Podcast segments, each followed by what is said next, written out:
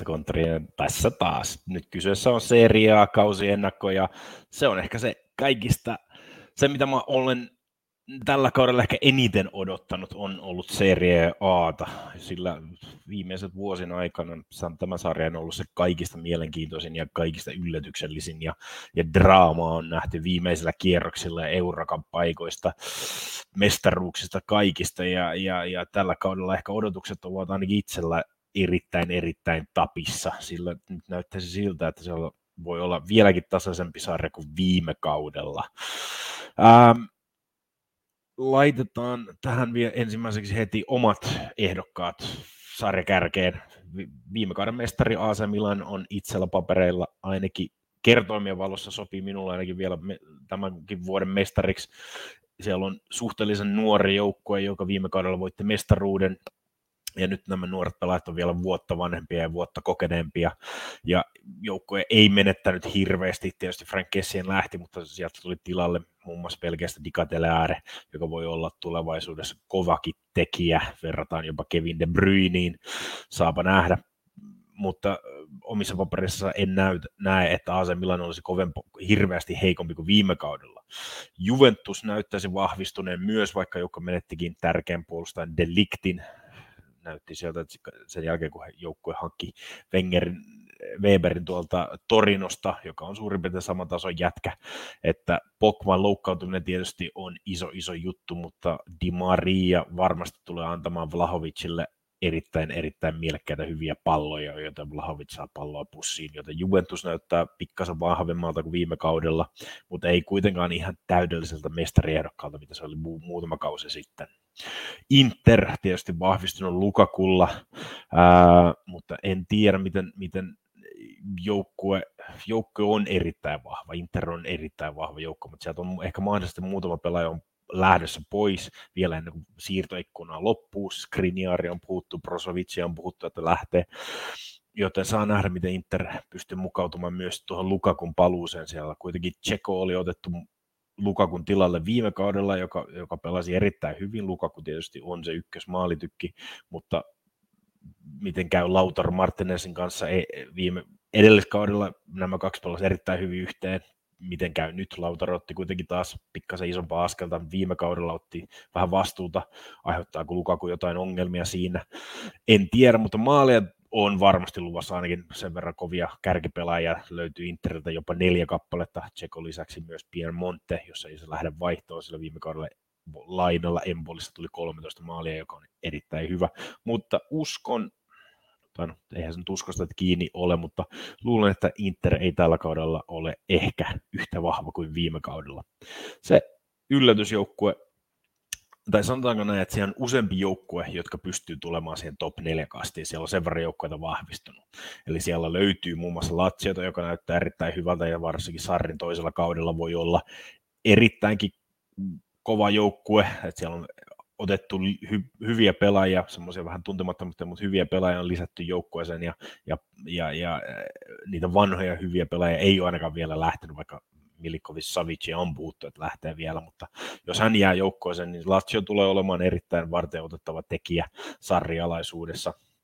Sitten siellä on AS Roma, siinä on tullut Gigi Vilnaldum, siinä on tullut myös Paulo Dybala, joten hyökkäys ja keskikenttä näyttää erittäin vahvalta varsinkin jos he pystyvät pitämään tärkeimmät pelaajansa, mutta puolustukseen ei ole vielä tullut oikein tarpeeksi vahvistuksia, että jos sinne vielä saadaan ennen vaihtoikkuna ikkunaa ehkä yksi, kaksi hyvä puolustaja, niin sitten ehkä AS Rooma voi olla siellä top neljässä, mutta uskon ainakin, että Dybala tulee olemaan erittäin, eri, jos pysyy terveenä, niin voi hyvinkin paukuttaa parikymmentä maalia tällä kaudella.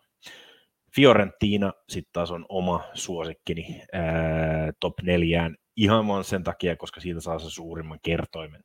Se ei ole vedonlyönnillisesti niin, niin arvioitu monissa paikoissa, mutta uskon, että kertomien perässä, jos pelaa top 4 esimerkiksi, niin Fiorentinasta voi saada erittäin hyvää kerronta. Ja joukko näyttää erittäin hyvältä. Se on erittäin hyvä valmentaja. Siinä on tullut Luka Jovic Real Madridista. Siellä on erittäin hyvä tarjoulu varmasti Jovicille. Ja, ja uskon, että tällä kaudella Fiorentina tulee olemaan huomattavasti vahvempi. Ja ehkä tämä kausi on se, millä joukko pääsee jopa mestariliikan mukaan. On pieni riski, mutta kertoimen valossa ehkä välttämättä kannattavaa. Niin kuin puhuin Jovicista, Jovicista saa erittäin isoa kerrointa parhaimmaksi maalintekijäksi. Jos, jos miettii sitä, että Vlahovic sai viime kaudella Fiorentinassa sai sen verran hyvää tarjoilua, että jos ei olisi siirtynyt Juventukseen, niin, niin, niin Vlahovic olisi varmasti voittanut tuota parhaimman maalintekijän tittelin sillä kaudella Juventuksessa, sitten se vähän tyssähti, mutta nyt Jovic pääsee siitä nauttimaan ja, ja huomat, nyt uskon, että huo, nyt on huomattavasti tasaisempi paras maalintekijätaistelu.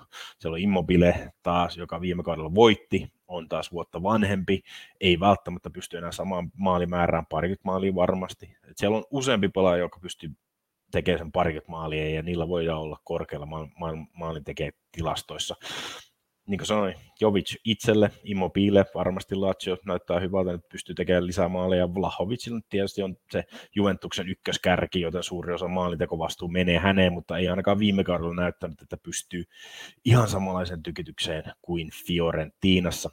Niitä muita mahdollisia tietysti on Dybala, jos pysyy kunnossa, niin voi hyvinkin taistella parhaan maalintekijän tittelistä, mutta se on just se jos, koska kaverilla on ollut aikamoinen loukkaantumishistoria. Sitten otettiin tämmöinen vielä isompi yllätyskortti kuin Domenico Berardi. Sieltä on Sassuolosta, joka on yleensä ollut semmoinen iso, monen maalin tekijän joukkue. Sieltä on lähtenyt tärkeitä, tärkeitä pelaajia, mutta yksi, joka ei ole lähtenyt, on Italian maajoukkueen Berardi. Ja hän tulee olemaan Sassuolon se tärkein maalitekijä ja varmasti käytetään lähes missä tahansa paikassa, joten jos sulla jotenkin yrit pystyy tekemään, niin kyllä se Berardikin tällä kaudella se parikymmentä maalia voi saada aikaiseksi. Isoja kertomia maalitekijöistä. Mä tykkään, mä tykkään, mä tykkään. Se on, siellä ei ole semmoista selkeää. Mä jätin ihan pois nämä pienimmät kertoimet Lukakun ja, ja, ja, ja Lautaro Martinezin. Mulla, mulla ei vaan luottoa löydy tällä hetkellä tuohon Interiin, vaikka pientä riskiä se tietysti on. Kyllä nämä kaverit niitä maaleja pystyy tekemään, mutta jos maalit jakautuu pikkasen paremmin tasan siellä Interissä, niin ehkä, ehkä ei nämä kaverit pääse sinne parikympin maalin joukkoon. Ehkä ei.